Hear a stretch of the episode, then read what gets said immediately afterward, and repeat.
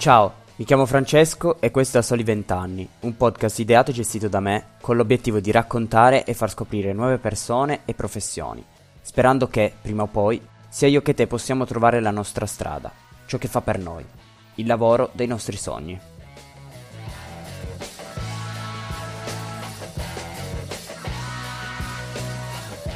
Eh, vabbè, Giudita, tu lo sai bene, ci siamo, ci siamo sentiti in privato, e, però questo, questo aspetto non te l'ho detto, cioè, per quanto io conoscessi già la tua storia, eh, sentirmi, sentirla raccontare da te in primis ehm, ti fa percepire tutto in maniera un po' diversa. Infatti io quando dovevo prepararmi un po' eh, le cose da dire, soprattutto per presentarti, eh, ero un po' ehm, a corto di idee, perché avevo paura di di presentarti in maniera limitata, no? Cioè, con aggettivi e con, e con mere parole che poi non raccontavano bene quella che è stata tutta la tua storia. E quindi, dato che, che io sono una persona pigra, ho deciso di delegare questo compito a te. E, e, te lo chiedo direttamente, cioè, chi è Giuditta oggi e soprattutto, secondo te, quali sono le cose che io e chi ci sta ascoltando deve sapere per comprendere la tua situazione attuale? Allora, intanto grazie. Eh, senti, in realtà Giuditta, e ci sono arrivata da poco a, queste, a, questa conclusione, prima di tutto è una mamma, nel senso che eh, la scelta del mio lavoro, la scelta di fare anche un lavoro, diciamo, autonomo, la scelta di fare un lavoro che mi permettesse di eh, coinvolgere la mia famiglia, sicuramente eh, è, è proprio dato dal fatto che prima ancora di essere imprenditrice sono una mamma. E eh, qui poi spoilereremo qual è il lavoro, però eh, penso che veramente tutto giri intorno a questo, alla necessità di poter conciliare la vita lavorativa con quella familiare, il fatto che mi piace tantissimo lavorare, mi piace tantissimo eh, poter mettere a frutto quelle sono eh, le mie doti creative insomma, e comunicative e quindi eh, partiamo dal, dal ruolo di madre appunto prima di quello di imprenditrice. Sì, è interessante questo aspetto secondo me perché se io devo immaginarmi la classica donna imprenditrice che viene un po' pitturata da, dai film, dalla società in generale, invece è una persona che spesso dà, dà priorità al lavoro e non pensa alla famiglia. Eh, pensi che questa cosa sia effettivamente così e tu sei solo un'eccezione oppure noti che nel mondo dell'imprenditoria comunque c'è questo forte legame tra eh, l'importanza che si dà alla famiglia e l'importanza che si dà al lavoro? Allora, diciamo che ci si sta provando. Eh, io ho sacrificato tantissimo nonostante tutto perché ovviamente per raggiungere determinati risultati si sacrifica tanto. Si sacrifica tanto in termini di tempo, in termini di stress, quindi anche disponibilità magari al gioco, eh, in termini di viaggi, io dico sempre i miei figli li ho sballottati per tutta Italia per conoscere i jingle, per andare agli eventi e, e per seguirmi anche nelle mie varie avventure, no? Um, devo dire la verità, è molto difficile, nel senso non è una cosa che mi sento di sminuire o di dire ma sì è fattibile, è una fatica immensa. Eh, ci vuole tantissima disciplina per farlo e non è assolutamente ancora una cosa normalizzata. Eh, molte volte mi è, mi è, capitato di partecipare a degli incontri dove eravamo magari una o due donne e il resto della platea erano uomini e eh, il mio ultimo figlio ha 5 anni e magari mi trovavo a dovermelo portare dietro perché ancora lo allattavo e mi sentivo fare i complimenti, mi sentivo eh, insomma, che mi facevano magari no, eh, ma che brava, che comunque sia, continui a lavorare. Quindi io dico, a oh, un uomo mh, mm, non verrebbe da dirgli questa cosa, no? Magari. Quindi è un po' come quando, per fare un esempio, un papà è al parco con i figli e le persone gli dicono ah ma che bravo papà che porta al parco i figli e sul lavoro è un po' lo stesso no? ah ma che brava mamma che riesce a lavorare e a crescere dei figli quindi, insomma, la strada è ancora bella lunga, però, insomma, ci stiamo lavorando, siamo tantissime donne non solo lavoratrici, quello ormai è quasi la norma, ma anche imprenditrici e pian piano insomma ci stiamo facendo strada. Certo, sì, poi sicuramente penso che al giorno d'oggi è anche più facile vedere, vedere quello che hai fatto negli anni passati e riuscire a trovare una quadra, quali sono state le cose giuste, quali sono state le cose magari da migliorare. E, e, si vedono anche un po' quelli che sono i puntini che si allineano e si riesce a, col tempo, ovviamente, come dici tu, ehm, a, a, fa- a, trovare una quadra tra le due cose e a farle conciliare. Eh, se però devi tornare dalla, dalla te ventenne, eh, ovviamente forse la componente famiglia è quella che più, eh, più mancava perché non è un periodo in cui normalmente si pensa a queste cose, però dal lato lavorativo invece quali erano le ambizioni di te ventenne, quali erano i tuoi sogni all'epoca? Allora, faccio una premessa. Io da ragazzina amo molto il carnevale, Halloween, queste feste mascherate. Eh, da ragazzina mi vestivo, ho le foto, ho le prove, da tipo imprenditrice vampiro, da manager eh, o da cose comunque che avessero una tematica eh, manageriale barra imprenditoriale e quindi comunque mi piaceva l'idea di non avevo idea di che cosa volesse dire essere un imprenditore, nel senso che l'imprenditore lo vedevo solo come il businessman, no? Poi non aveva un, un ruolo ancora definito, però le mie foto, diciamo, classiche di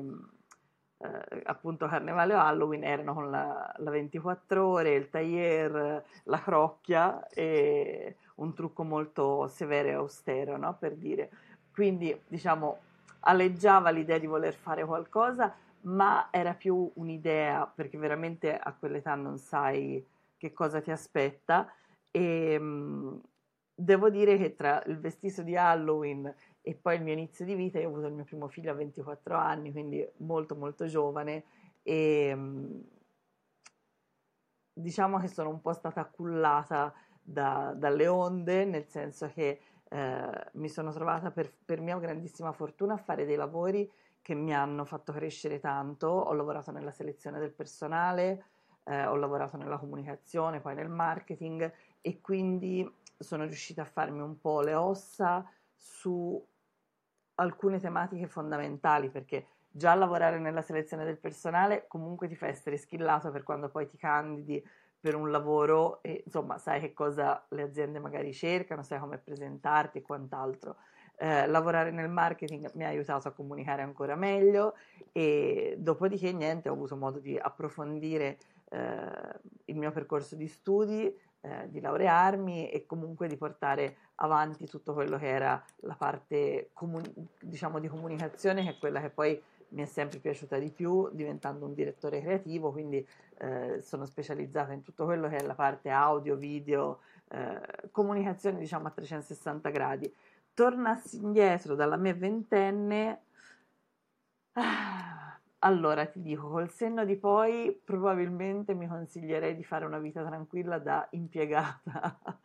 perché comunque sia è una fatica inumana, cioè è come aver fatto una maratona, no? essere imprenditori e quindi mh, per carità bellissimo, ti rimane tanta soddisfazione e tanti ricordi, però veramente faticoso e quindi probabilmente il fatto di eh, rimanere a fare l'impiegata eh, non lo so, come si dice, meglio avere rimorsi o rimpianti? Uno dei due ti lascia rimorsi, uno dei due ti lascia rimpianti, nel senso che se avessi fatto l'impiegata probabilmente le mie idee, i miei sogni sarebbero stati repressi. Eh, avendo fatto l'imprenditrice, diciamo, ho dei rimpianti per le tantissime notti insonni passate, per le tantissime preoccupazioni avute e quindi non lo so, non so che consiglio mi darei, sicuramente sempre comunque di seguire il mio cuore il mio istinto, quello sì. Certo. Eh, ma sì, secondo me è un aspetto su cui è importante riflettere proprio questa, questa differenza tra il lavoro da impiegato e il lavoro da imprenditore, perché al di là del fatto che sicuramente c'è chi è più portato per fare un, tipo di, eh, un certo tipo di strada, perché comunque, come l'hai detto tu, ehm, il lavoro da imprenditore forse alimenta più i sogni, quindi una persona che, che è, è, più propensa a sognare, magari a, a, pensare in grande, a voler fare qualcosa di, di suo, eh, si troverebbe meglio in quest'ambito, mentre chi, eh, non dico che si accontenta perché non è una cosa negativa il fatto di fare l'impiegato, però magari chi invece si trova meglio nel, nello svolgere un qualcosa, nel, nel appunto seguire i compiti che gli vengono dati da altre persone, forse è meglio che segua quella strada. Però secondo me ci sono anche tante persone, e io lo percepisco in primis su me stesso, che faticano a capire quale tra le due strade è la migliore. E, appunto, sempre tornando al discorso del, dei consigli che daresti alla te ventenne, eh, al di là del fatto, ora forse avendo fatto la strada dell'imprenditoria, mi sono accorta che quella da impiegato sarebbe stata meglio. Eh, cosa consiglieresti nel pratico per capire quale tra le due strade effettivamente può essere la migliore? Allora, sicuramente la prima cosa da fare se si desidera, diciamo, fare l'imprenditore, aprire una startup o portare a terra un'idea, è quella di capire se si hanno tutti gli elementi per farla, perché, ehm, per esempio, a me di Jungle piaceva molto il fatto di avere eh, contatti umani con le persone, il fatto di mh, riuscire a creare un movimento, ok? Mentre la parte, per esempio, economica di business, la parte di business plan, la parte di ricerca investitori, questa parte qua è una cosa che mi ha veramente ucciso psicologicamente, no? E ehm, per esempio uno dei consigli che mi darei tornando indietro è quello di creare un team prima ancora di eh, buttare fuori l'idea che mi garantisca non solo la fase attuale del progetto, ma anche la fase 2, 3, 4, no? Ehm, proprio perché spesso si parte sulla, sull'onda dell'entusiasmo mentre invece secondo me è molto importante, un po' come quando si progetta un viaggio, no? si può partire zaino in spalla e via andare a vedere cosa succede, oppure studiarsi le tappe, scriversele, sapere già, che ne so, dove si fa il biglietto queste cose qua. Ecco, per un progetto imprenditoriale, secondo me l'improvvisazione parziale, molto parziale, nel senso l'improvvisazione deve essere messa più nella mattata di marketing o nella, in una fase spumeggiante del progetto, ma serve veramente tanta costruzione, anche perché ti aiuta a sbagliare molto meno. Io durante il percorso di Jungle, per esempio, ho fatto diversi errori e li ho fatti proprio per entusiasmo, ma erano cose che mi hanno portato fuori strada parecchio e poi quando mi sono accorta che magari la cosa non andava, sono dovuta rientrare e quel viaggetto, quella deviazione mi è costato tantissimo. Quindi il primo consiglio che darei è di sicuro trovarsi dei collaboratori di cui ci si fida ciecamente, con cui siamo molto molto amici, perché considerate che avviare un'azienda vuol dire stare insieme veramente, non voglio dire H24, ma quasi, e eh,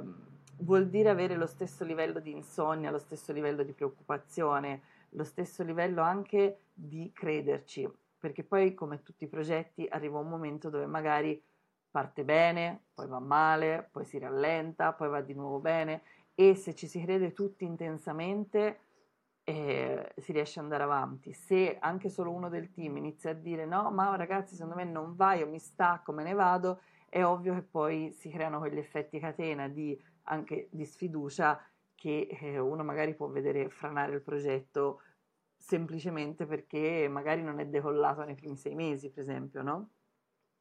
Quindi sicuramente compagni di viaggio. L'altra cosa che mi sentirei di dire è di non avere fretta, cioè oggi il web è pieno di cose, siamo veramente massacrati di cose da ogni parte, eh, bisogna trovare il punto di entrata, no? È come avere un grandissimo labirinto e eh, doverci entrare nel labirinto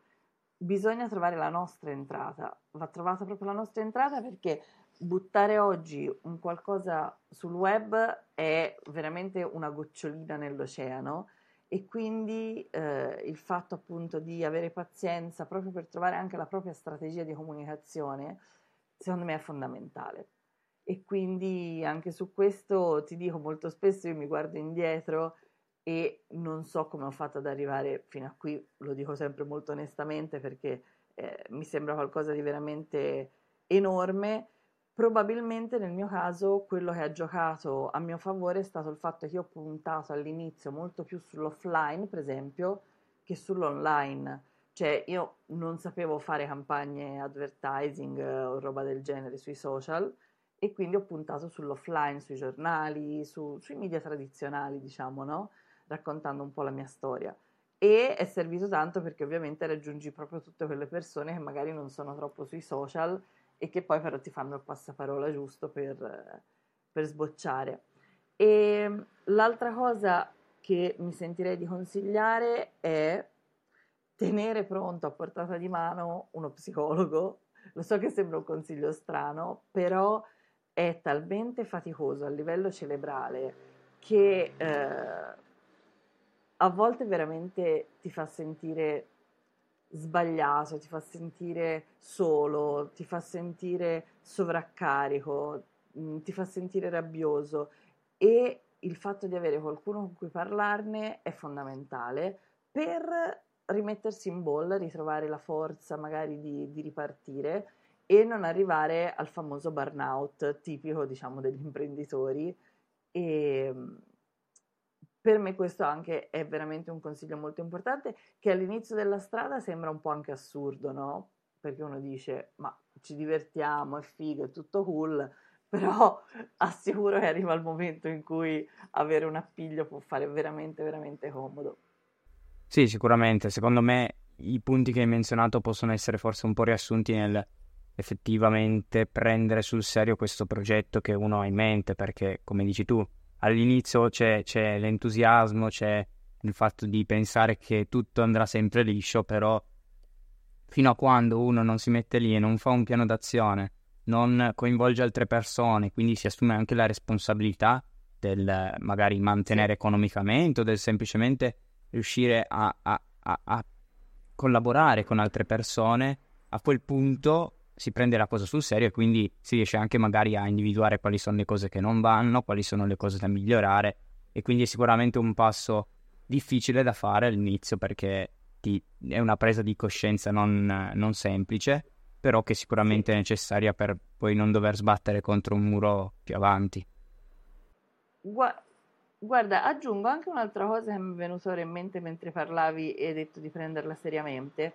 Un'altra domanda da farsi quando si avvia un progetto, anche questa stranissima, che mi è stata posta e rima- cioè, rimasi senza parole perché non sapevo bene cosa rispondere,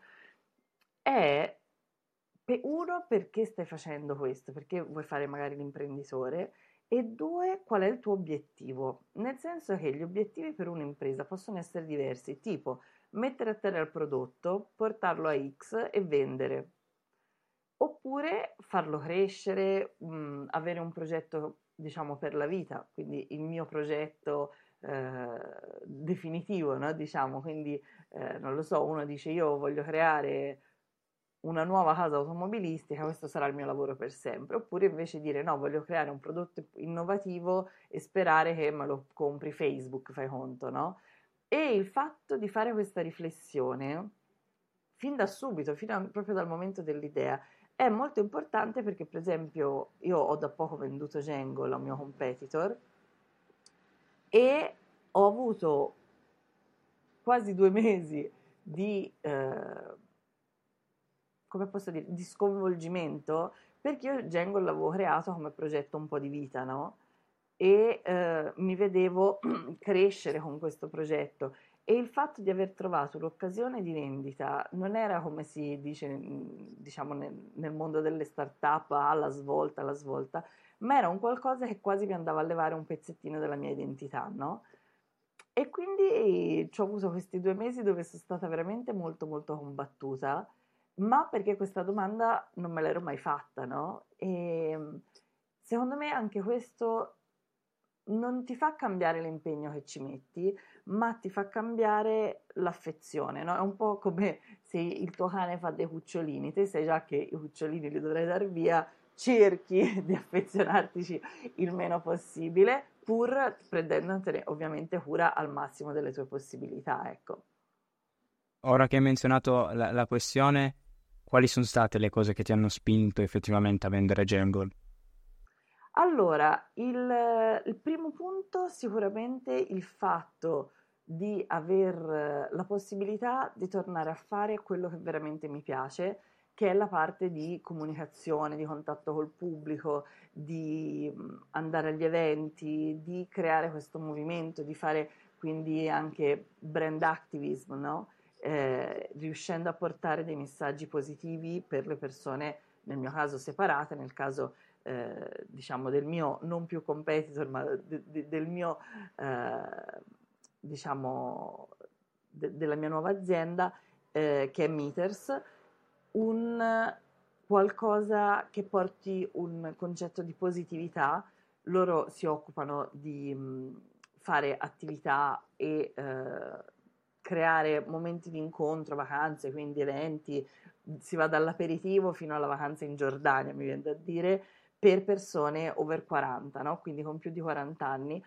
E sia nel caso di Jangle sia nel caso di Meters il problema più grande è la socializzazione, perché poi uno dei problemi più grandi per tutti è il fatto che si arriva a una certa età e siamo incastrati nella ruota del criceto, lavoro, casa, casa, lavoro, eh, le occasioni di conoscere anche persone nuove sono veramente poche spesso. Si ha sì magari la, la, nostra cerchia di amici, ma dopo un po' anche quella magari non basta più, proprio perché magari uno vuole, nel caso di Meters, fare un viaggio in Giordania e tra le proprie amicizie non c'è nessuno interessato e quindi ha bisogno di espandere. Lato separazione, eh, ci si trova a separarsi e non avere più gli amici della coppia e quindi aver bisogno di crearsi proprio delle nuove amicizie, no? E questo porta a, eh, ad aver proprio bisogno di un appiglio per ripartire. Ecco, a me questa parte del lavoro piace, è quella che sento mia ed è quella per cui avevo avviato la mia attività. Il fatto di poter eh, non avere più a che fare, anche se ovviamente parzialmente ce l'ho sempre, però con business plan, con fatture, con tutta la parte appunto numerica, i rapporti con gli stakeholder e tutta quella parte burocratica eh, dal per esempio ora eh, il rinnovo del marchio abbiamo fatto eh, scadevano tutti i vari domini e queste cose qua che sembrano cavolate perché quanto ci vuole 20 minuti è pochissimo, però sono quelle cose che secondo me defocalizzavano tantissimo e eh, erano anche quelle che procrastinavo tanto, no? E quindi il fatto di aver trovato degli imprenditori non solo capaci, ma anche molto più visionari di me, quindi che mi stimolano tantissimo nel cercare anche di ottenere di più, di avere di più, di mh, guardare più in alto, è stato insomma c'erano tutti gli elementi per procedere e diventare un'unica grande famiglia e quindi sicuramente sono molto contenta e confermo assolutamente la scelta fatta, ecco. Ma sì, io l'ho, l'ho notato molto, soprattutto leggendo molte storie di imprenditori che si arriva a un certo punto in cui continuare a cercare di fare tutto da soli, diciamo, e, e soprattutto fare quella parte un po' più burocratica che magari ti toglie anche un po' la passione dal lavoro, non ha molto senso e quindi conviene a quel punto affidarsi ad altre persone e concentrarsi su quello che, che, che ci piace veramente. Eh, volevo fare un attimo un altro passo indietro perché finora noi abbiamo parlato un po' di quella che è la tua situazione attuale, di quella che era la tua situazione da ventenne, ma in mezzo a, due, a questi due momenti c'è tutta una serie di cose che secondo me è importantissimo sapere per capire bene la tua storia. La questione è eh, nel momento in cui sei entrata nel mondo del lavoro, eh, in quest'ambito da, da, direttrice creativa, quali sono le cose che, che hai percepito che, che, ti davano comunque eh, la voglia di, di lavorare in quell'ambito? Perché è un lavoro, secondo me, di cui ogni tanto si parla, ma di cui si conosce poco nel pratico. Cioè, quali erano le cose che facevi quotidianamente che ti spingevano a dire ok, questo è il mio lavoro, oppure magari c'erano invece delle cose che ti dicevano ok, forse non è la strada giusta da intraprendere.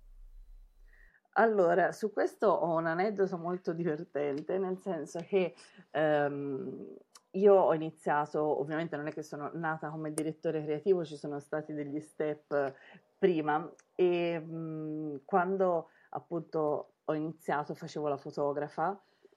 e eh, videomaker. Ma ho iniziato, vabbè, seguendo dei corsi, facendo, partendo molto profondamente perché amo da sempre la fotografia, però sentivo ovviamente di aver bisogno di approfondire volendone fare una professione. Ho iniziato a fare la fotografa e eh, diciamo andava bene, avevo bei clienti, ero bravina e così via. Mi piaceva tantissimo eh, anche se ovviamente riuscivo a gestire meno clienti, essendo una persona e dovendo fare le foto, fotoritocco, quindi editing e tutta questa parte qua, e seguire anche i clienti. Un giorno affittai uno studio fotografico e eh, praticamente il fotografo che c'era lì mi aiutava eh, in tutte le varie cose e niente, iniziai ad andare spesso in questo studio perché mi era molto comodo, e un giorno il fotografo timidamente mi disse: Senti, guarda, no, bravissima, te cioè, proprio c'è questa creatività, questa cosa, però come fotografo, secondo me ci sarebbero margini di miglioramento. Disse: Se vuoi, facciamo una cosa, io faccio le foto e te ti occupi della direzione creativa e dei clienti, no? Eh, fatto sta, insomma, sto fotografo poi ci ho fatto due figli e quindi siamo diventati una squadra e abbiamo messo su una squadra, diciamo, di fotografi proprio perché, mh, diciamo, io lo dico sempre in maniera simpatica, brava come fotografa ma non eccelsa, mentre invece la parte comunicativa, che è quello che poi il brand vuole trasmettere, eh, quindi il fatto, per esempio, per dei gioielli dove questa donna veniva messa ehm, sempre molto come donna oggetto, così io dicevo ma vogliamo vendere alle donne o ai fidanzati delle donne? Perché qui dobbiamo capire, perché io, io non mi identificherei mai, no? per esempio, in una donna così. E ehm, quindi diciamo pian piano mi sono spostata proprio sulla parte concettuale di, di direttore creativo. Quello che mi piaceva tantissimo di quel lavoro è allora, il fatto della formazione continua, perché è una cosa che eh, secondo me stare informati, intercettare i trend, riuscire a capire cosa arriverà subito dopo, ehm, riuscire a interpretare i gusti del cliente che spesso vogliono una cosa, ma in realtà non è quella che vogliono davvero, ma ne vogliono un'altra, ma semplicemente magari l'hanno vista da un competitor e la vogliono anche loro eh, e quindi riuscire a guidarli, riuscire a portarli dove invece veramente serve, è necessario, è una sfida e è qualcosa che veramente eh, mi dava tantissimo, tantissimo gusto e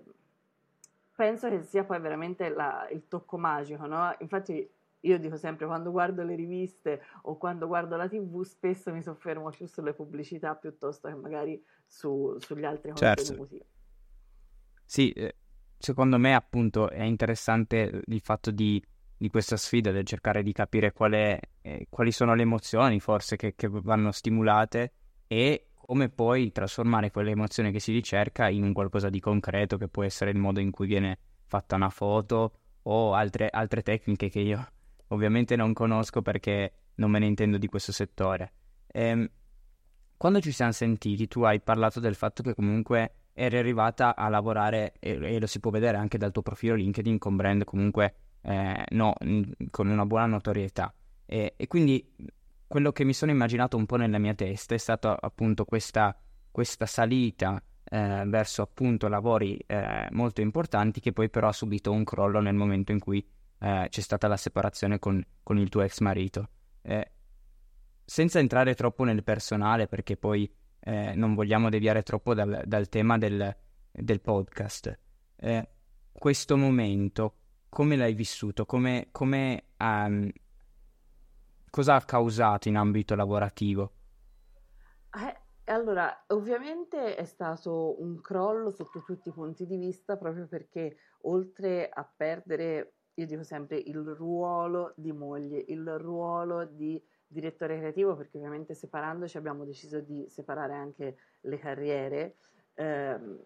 è stato un, una totale perdita proprio di identità, perché poi se ci fai caso ognuno di noi si identifica comunque in uh, qualcosa, no? Quindi eh, Giuditta è una mamma, Giuditta è un'imprenditrice, fai conto, Giuditta è, non lo so, una sportiva.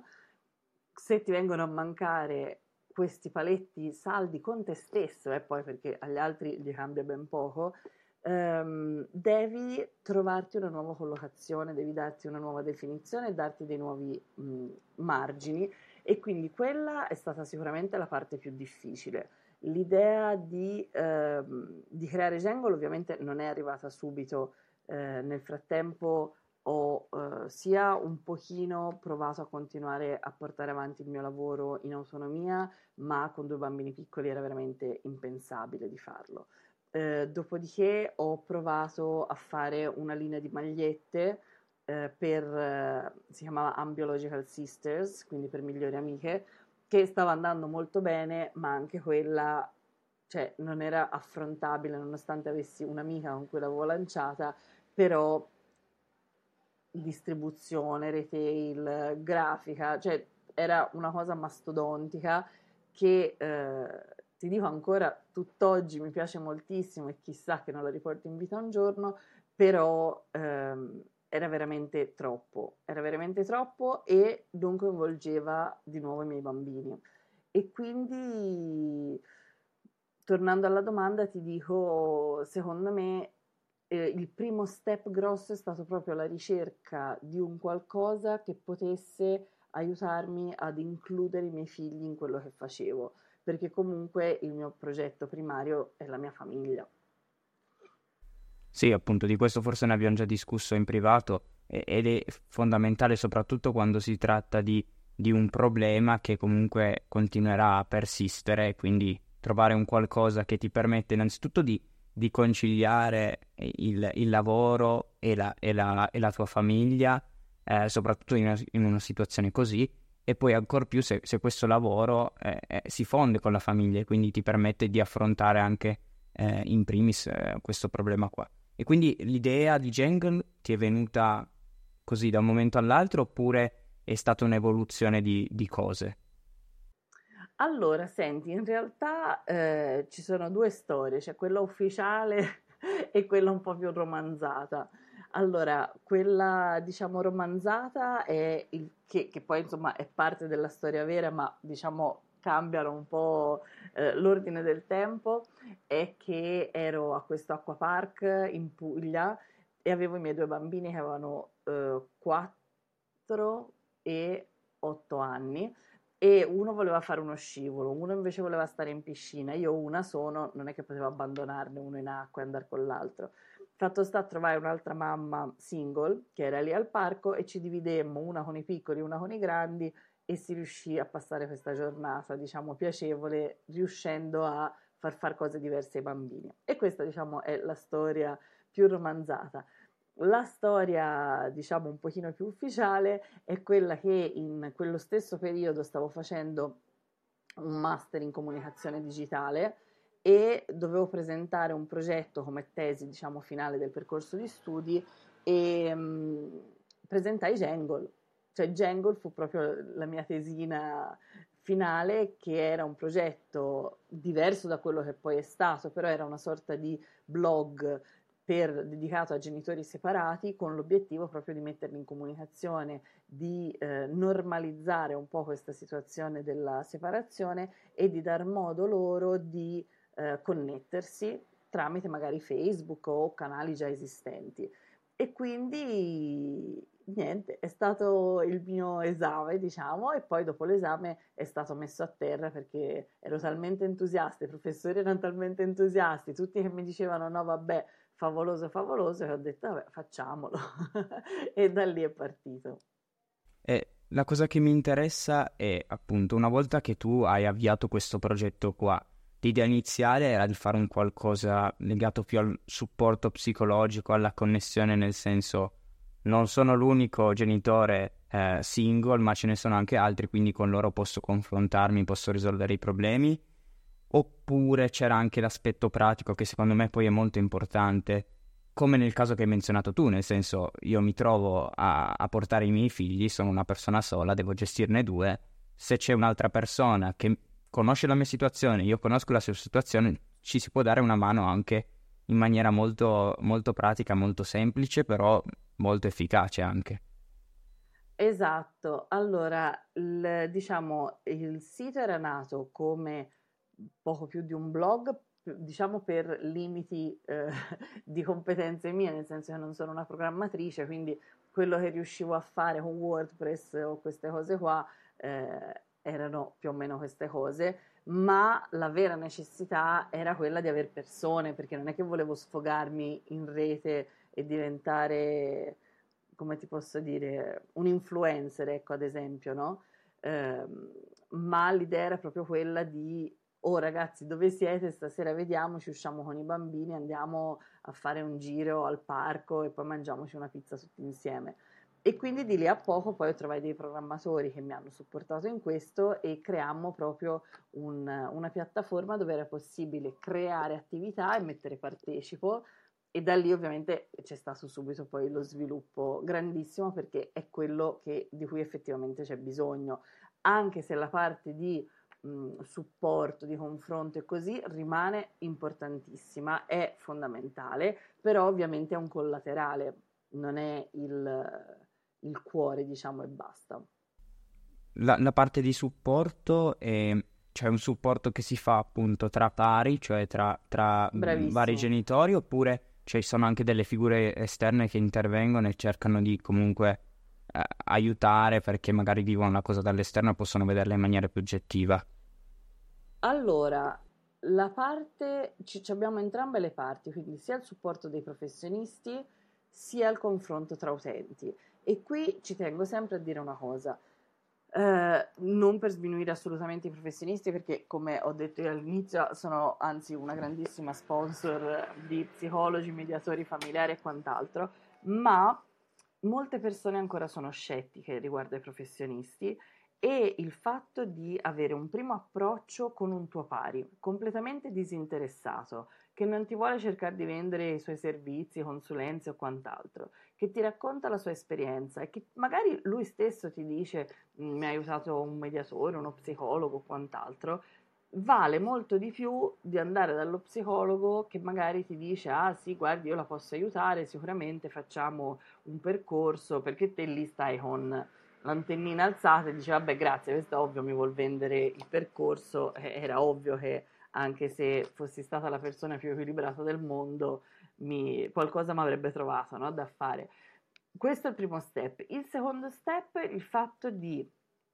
eh, avere persone normali che capiscono così bene la tua situazione da dire loro quello che ti hai passato e farti avere la sensazione che dici no vabbè ma com'è possibile, cioè, ma mi conoscono. E questa cosa unisce tantissimo perché mh, mm, allora, lato persona che aiuta, metti a frutto la tua esperienza e per fare un parallelismo, diciamo, col mondo del lavoro è un po' come fare il mentor, perché ci sono tanti mentor che lo fanno gratuitamente, perché fa piacere mettere a frutto la propria esperienza, il proprio vissuto, eh, le proprie competenze per aiutare magari un giovane a crescere, a sviluppare la sua piantina in modo corretto, no? Lato separazione, ti hai passato un periodo del cavolo, sei stato male, hai sofferto, hai dovuto tenere la rotta di una barca dritta nonostante la tempesta, cavolo, se hai modo di eh, mettere a frutto tutto questo vissuto e aiutare qualcuno, dai un valore a quello che hai passato e un valore a quello che attraverso cui sei proprio passato, che ne fa quasi valere la pena, non so come spiegarlo, è un po' come anche fare un'università eh, dilaniante come può essere medicina, no? Te hai fatto medicina, 5 anni, più 5, più 5, 15 anni di studio, però cavolo salvi vite, no? E quindi alla fine arriva un giorno dove stai salvando una vita e dici cavolo è valsa tutta la fatica.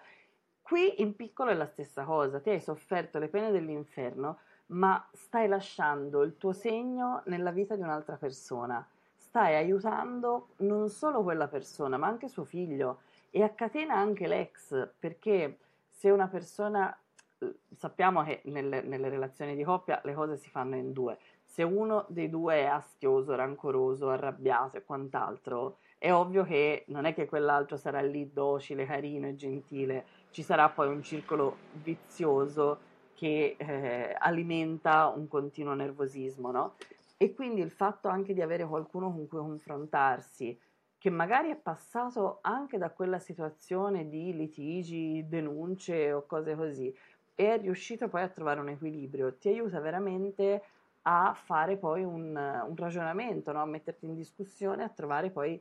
la tua strada. E questo secondo me è una delle parti più importanti di Jangle perché la separazione, cioè il mio avvocato diceva sempre una cosa buffissima, quando sei nel penale le persone cercano di dare il meglio di sé per apparire non colpevoli. Quando sei nelle separazioni matrimoniali, le persone tirano fuori il peggio di sé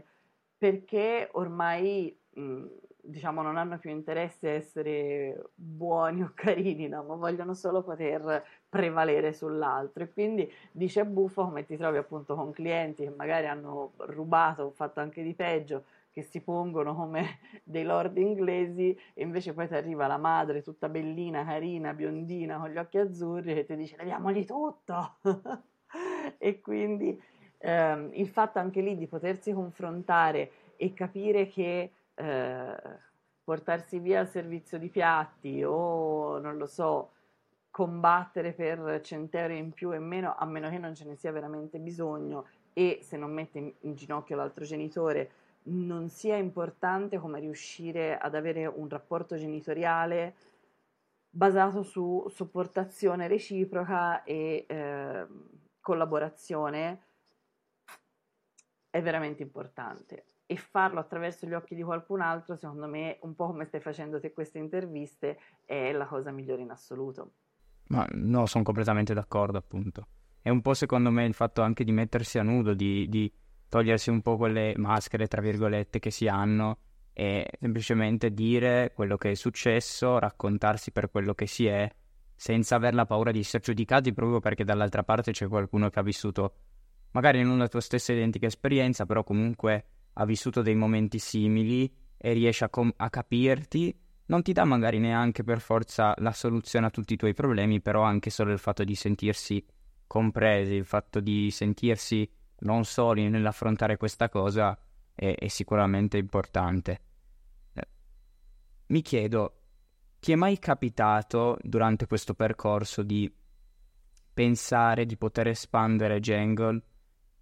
no, e non limitarlo più solo eh, ai, ai, genitori già separati, ma eh, occuparsi anche delle situazioni familiari che rischiano di arrivare alla separazione? Sicuramente Jangle è un'ottima piattaforma e, ed è giusto che si, si, cerchi di aiutare chi si trova già in una situazione di questo tipo. D'altro canto, però, la cosa ancora migliore sarebbe evitare che una situazione di questo tipo accada ovviamente nei casi in cui questo è, è evitabile. È una cosa che ti interessa oppure hai preferito concentrarti su questo e non fare troppe cose conter- contemporaneamente rischiando poi di farle, di farle male?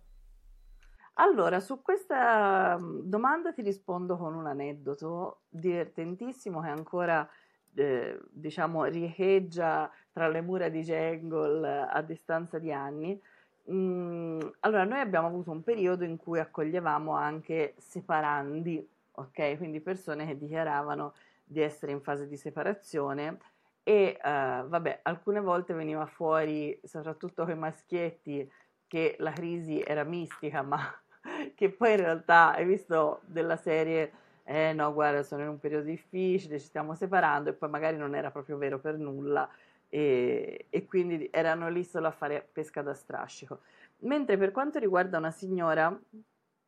che fu veramente divertente diciamo presa con spirito goliardico lei ci scrisse che eh, suo marito non erano separati, suo marito lavorava fuori sei mesi l'anno perché lavorava su una petroliera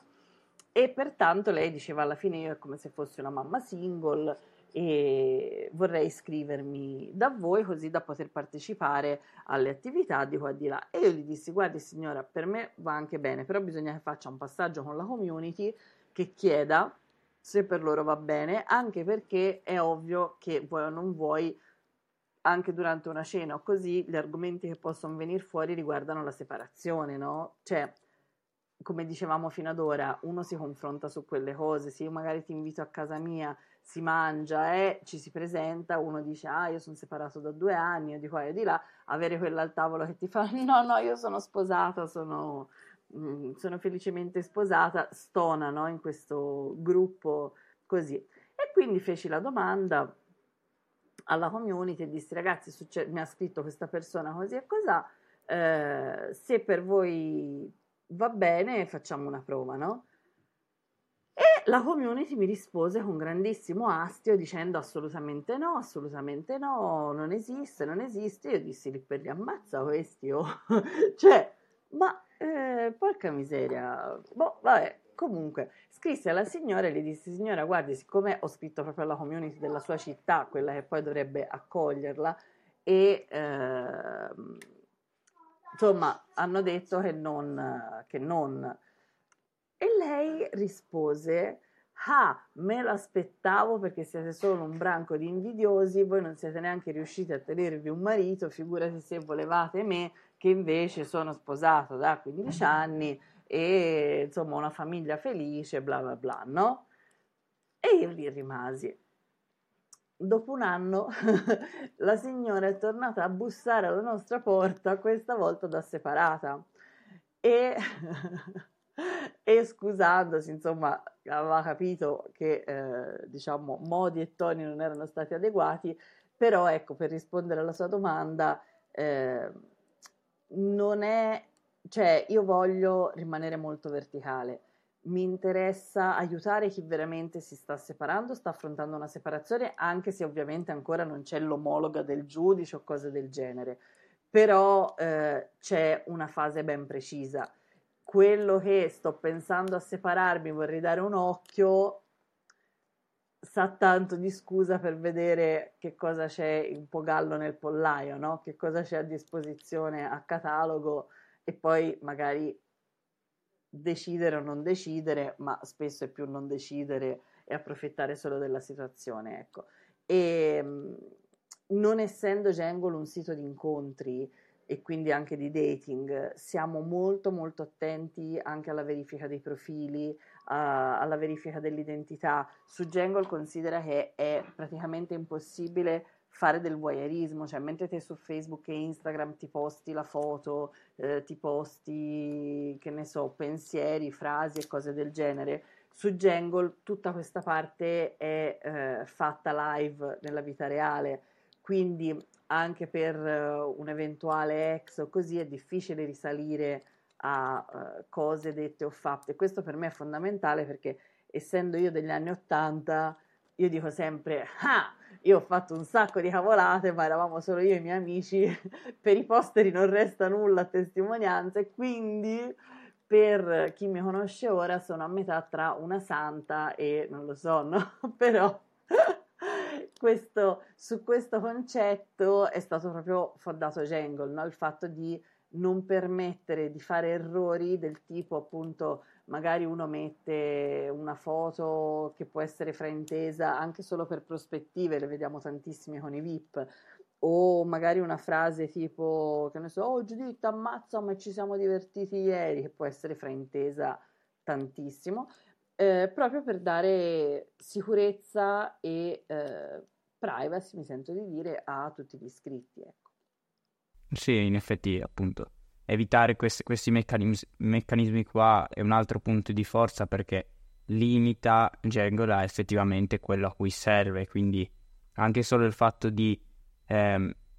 rendere molto più sicuro un, una, un incontro con, con, altri genitori single è permesso proprio da, da, questi meccanismi qua che vengono evitati perché io mi sento eh, sicuro al parlare di queste cose con persone eh, che le hanno vissute e che non sono lì per approfittarne, ma sono lì semplicemente per cercare di, di, di stare meglio con se stessi, di trovare una, una sorta di comunità che si aiuta. Eh, dato che hai menzionato questo aspetto, eh, è mai capitato di persone che in realtà, eh, volendo o non volendo, si sono poi incontrate e hanno deciso di, di, di mettersi assieme? Allora, le coppie su Jangle sono talmente tante che ormai ho perso il conto. Ci sono stati anche tanti matrimoni e anche tanti figli nati da incontri eh, di Jangle e tra l'altro alcuni dei, dei, bambini che sono nati sono stati chiamati Giuditta, quindi il mio nome di cui vado molto fiera proprio perché è raro,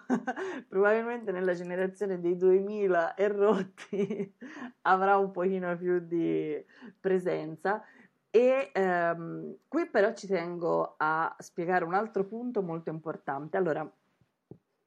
ti faccio un esempio e su questo ho una slide anche nel mio pitch, che è questo. Io Giuditta mi iscrivo a Tinder, Badoo o qualunque altro sito di dating, metto la mia foto migliore, più sexy possibile, ok? E ometto di avere tre figli. Dopodiché eh, esco all'appuntamento, bisogna che lo dica prima o poi, no? E eh, dall'altra parte magari c'è un uomo single e quindi già può essere un ostacolo, no? Questa cosa. In più può essere un ostacolo anche perché se questo uomo single non, è, non ha una predisposizione magari a uh, stare con i bambini e tutto, prima o poi i nodi vengono al pettine. Seconda cosa, io per uscire con quella persona magari ho dovuto prendere una babysitter e magari quella persona non andava bene e già all'aperitivo uno si è scocciato, quindi ti torni a casa ti rimetti su Tinder, Badoo, quello che è e riparti. E sta babysitter gli fai fare in su e in giù, in su e in giù a botte di mezz'ora perché poi gli incontri magari sono deludenti, no? Su Jangle che cosa succede? Ma questo anche su Meters. Che te esci con le persone, intanto non con l'aspettativa di uscire con qualcuno che ti debba conquistare, ma esci per il gusto di uscire, esci a fare appunto un aperitivo, una passeggiata o quello che è. E quindi già il fatto di uscire non prevede quel senso di colpa di lasciare il figlio con la babysitter perché vai a fare qualcosa di prettamente tuo e un po' losco anche. Losco mi sento di dirlo da mamma, eh, nel senso non che sia losco ovviamente fare appuntamenti, però la sensazione che hai è quella di un pochino senso di colpa. Mentre il fatto di uscire con altre persone e di poterti anche portare dietro i figli, quindi fare attività con loro in maniera totalmente chiara e trasparente, è fighissimo perché? Perché te durante un evento, due eventi, tre eventi, quattro eventi, vedi anche gli altri papà, per esempio, come interagiscono con i loro figli, con i tuoi figli e si va a creare un rapporto di simpatia e poi magari di amore con qualcuno che già interagisce con tutta la tua famiglia e che quindi già ehm, capisci come si potrebbe integrare, mentre invece, come ti dicevo nel primo esempio, magari la persona è compatibilissima con me, ma poi si arriva a, avere il rapporto con i figli e le cose non vanno come sperato, vuoi perché appunto uno magari non vuole rotture, vuoi perché uno non è naturalmente predisposto, vuoi perché non sono i suoi figli, perché comunque sia cioè, eh, non è che si sta parlando di un gattino, cioè si sta parlando di persone che